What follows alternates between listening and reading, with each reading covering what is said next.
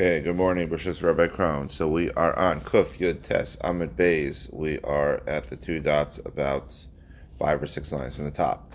So yesterday we started the new parak and we started with the Mishnah. The Mishnah fundamentally had two cases in it. The first case was if there is a woman who's married, she does not have children, and her she has a co-wife also with no children and the co-wife and the husband and the and the husband go traveling away, and then it comes back to her, and they say that the husband died. Um, so the whole question about whether she can remarry or not, whether she has to check for yibum or not, because we don't know if the co-wife um, gave birth or not. We don't know if the co if the co-wife got pregnant or not.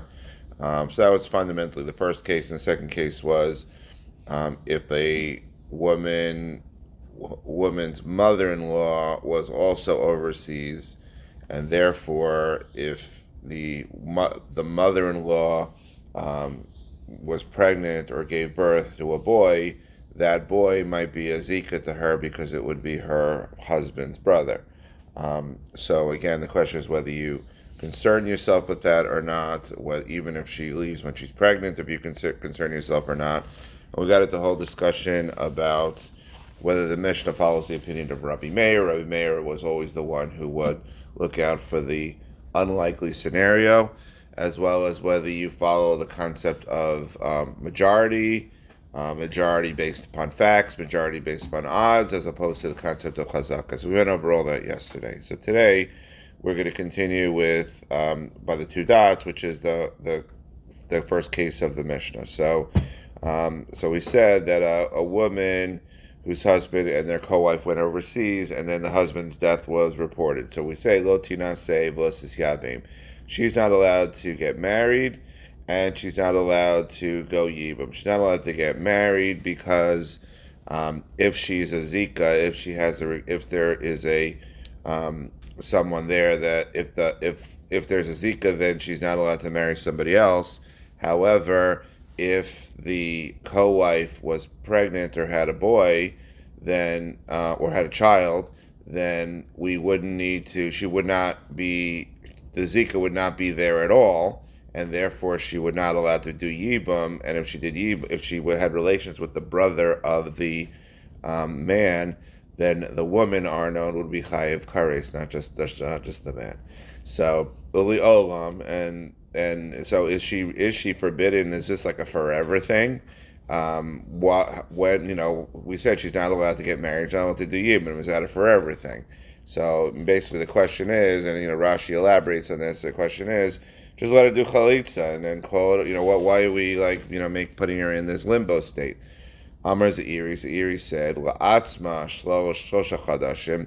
She has to. She's not allowed to get married for three months because of herself. And it's a general rule that when a um, when um, a husband and a wife are no longer married, either because of divorce or because of uh, death of the husband, that the wife is not allowed to remarry for three months because potentially she could be pregnant from that husband until it's clarified what the situation is. She's not allowed to get married for three months.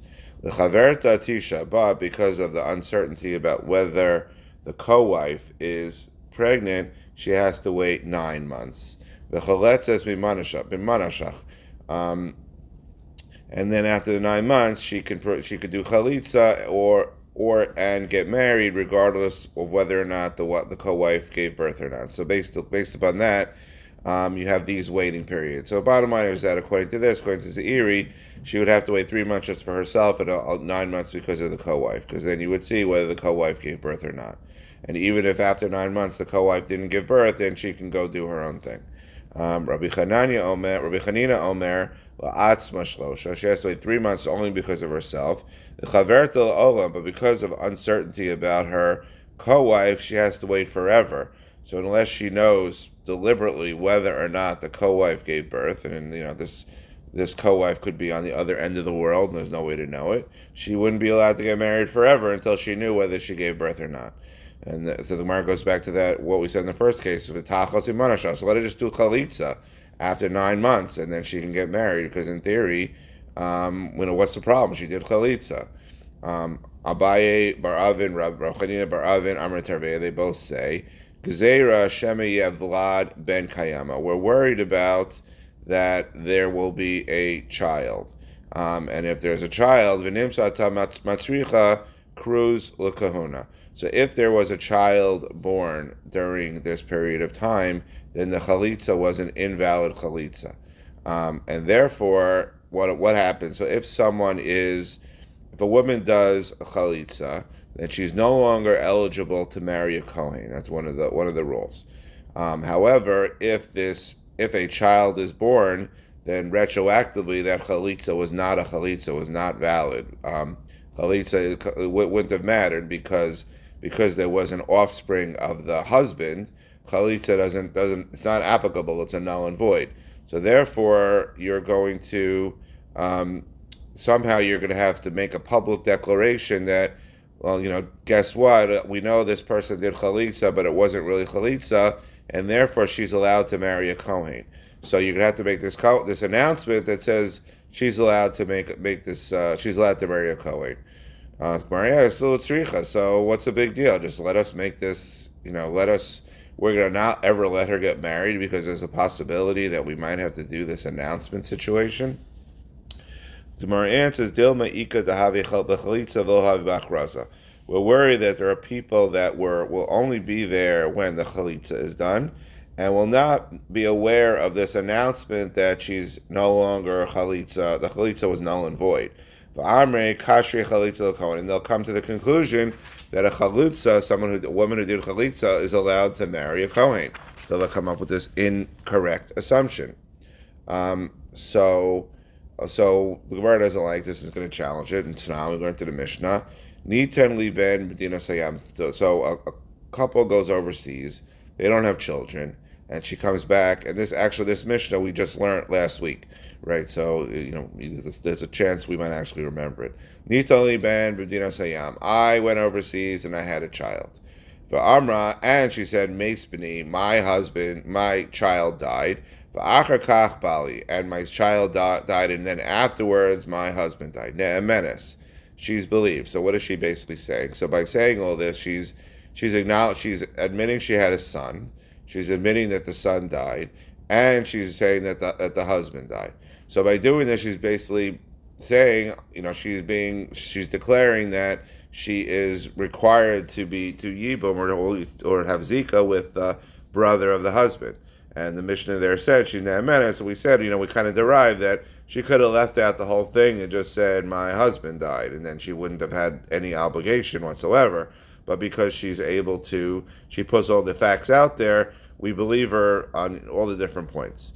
However, she says, Mace Bali, my husband died, and then after that, my son died. So she's basically um, saying that she's not, does not have a Zika with the brother.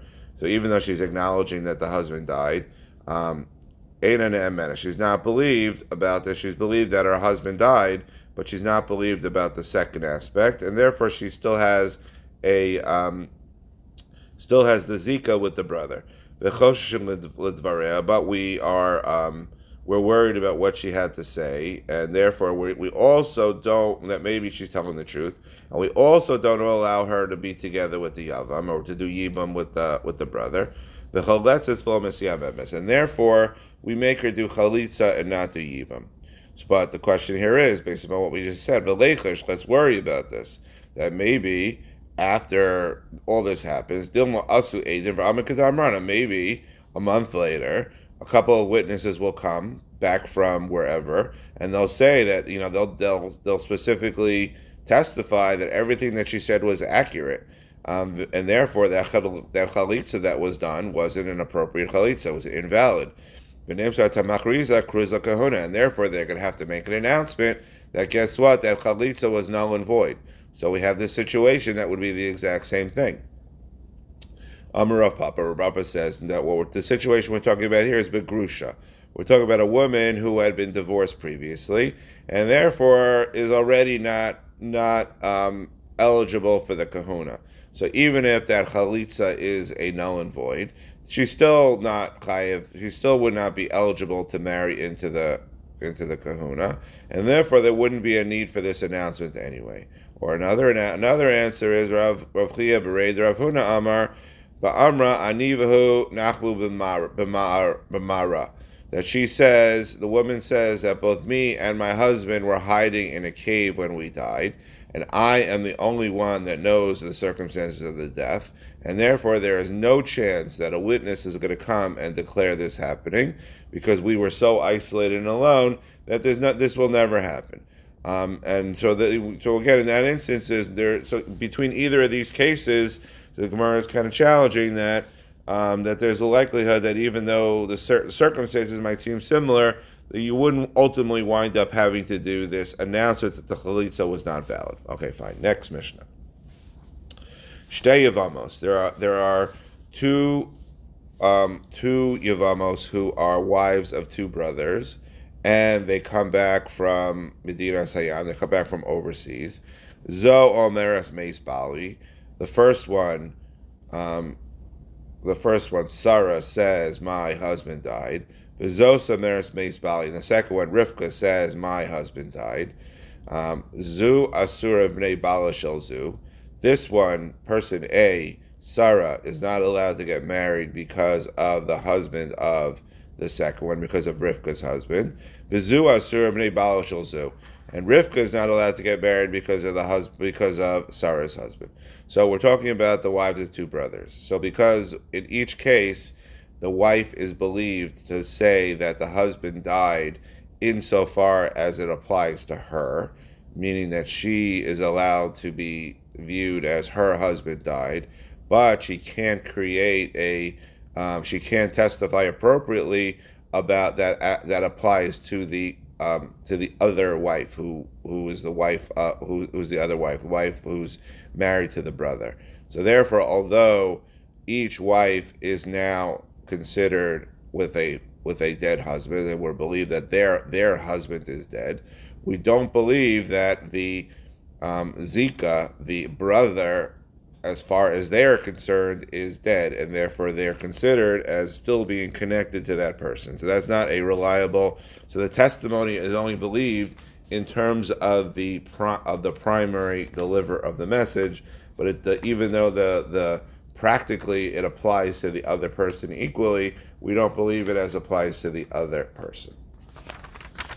Uh, Lazu Adim, Lazu Ein Adim. So Sarah, in addition to her testimony, has witnesses that say that her husband died. The Lazu Ein Adim, but Rivka has no witnesses that testify that her husband died. Es Sheyesh La Adim, the one that has Adim, the one that has witnesses, is Asura. She is not permit, permitted to marry anybody else. But the one who does not have witnesses is permitted to marry. So this seems strange, but if you think about it, what this really means, and Rashi elaborates on this, um, what this means is that the, the first person, Sarah, she's believed as far as her own testimony about her own husband. And the addition of the witnesses doesn't add anything to her because we already believe that her husband died as far as her. However, the witnesses about her husband died are actually helping Rivka because they're believed to say that the Zika of Rivka died. So the, the person who's married to Sarah, as far as Sarah is concerned, her testimony was enough to declare that her husband died for herself. And, but it was not enough to declare for Rivka that the Zika died. But the witnesses are able to declare for Rivka that her brother in law died. But the one from from, a, from Rivka's perspective, she only has her own testimony. Her own testimony helps her only, but it does. But there there are no witnesses that will free Sarah by saying that the husband of Rivka died. So the one that has witnesses actually helps the other one, is what this basically says. Lazu banim v'lazu ein banim. So one of them has children, and one of them does not have children. Es sheyesh labanim muteres. The one that has children is allowed to remarry. Veshe'en labanim asura. The one that does not have children is not allowed to remarry. So why is this? So um, since the um, the one that has since um, the one that has children so in this case, what we're talking about is so Rach. So let's let's so if you read like notes 30, 31, 32, let's let's use those. So Rachel has children with her husband Ruvain, but Sarah did not have children with her husband Shimon, and both of them testify about their husband's death. So since Rachel is not is not um, for Yibam because her husband has children. So it doesn't matter to her whether her husband, whether the, the other, whether the brother is alive. So she can marry based upon her own testimony because she, we know that her husband had children because they're her children. The other one, Eshiesh Labanim, Labanim Asura, because she does not have children, so therefore she is, you know, it's the same as the original case that the, the testimony of the other co-wife doesn't free her from being bound to the brother who is dead. Um, however, now let's say there are other brothers on the scene. So let's say, in addition to the brothers who died, there are two other brothers. Nisyabmu. So let's say these two brothers' wives did Yibam with the other brothers. So you have Sarah and Rivka that were married to Abraham and Yitzchak. Abraham and Yitzchak both died. But then there's also Yaakov and Moshe. So they went and they did Yibam with Yaakov and with Moshe. Umesu Yavamim. And then Yaakov and Moshe also died and did not have children. So Asuros Linase. They're not allowed to um, to marry again. Um, because it goes back to the original problem, right? So the original, so this goes on the first case. So the original, on the first case, there's no children on the scene. Um, they basically revert to the situation where there's this, there, each of them has a brother, each of them has a potential brother whose status is unclear as far as they're concerned. So Sarah, back to our original case, Sarah's original husband, although she testified that he died, that does not help Rivka. And Rivka, although her husband ultimately died, that does not help Sarah. They went off and they married these other two people who were other Yivamim, but they died, and therefore there's still there's a there's still a Zika, and that Zika for those original husbands still exists. Um, Rabbi Elazar Omer he Rabbi Elazar Omer he disagrees. Adam. Once we allowed them to marry these other two brothers, they're allowed to marry other people. Um, because in essence, that once we once we did this, once we allowed them to remarry, then we believed in essence their the testimony of of Sarah and Rivka that those two husbands died, and therefore we take that fact and we say if we allowed it that if we believe them enough to say their husbands died to allow them to marry the other two brothers.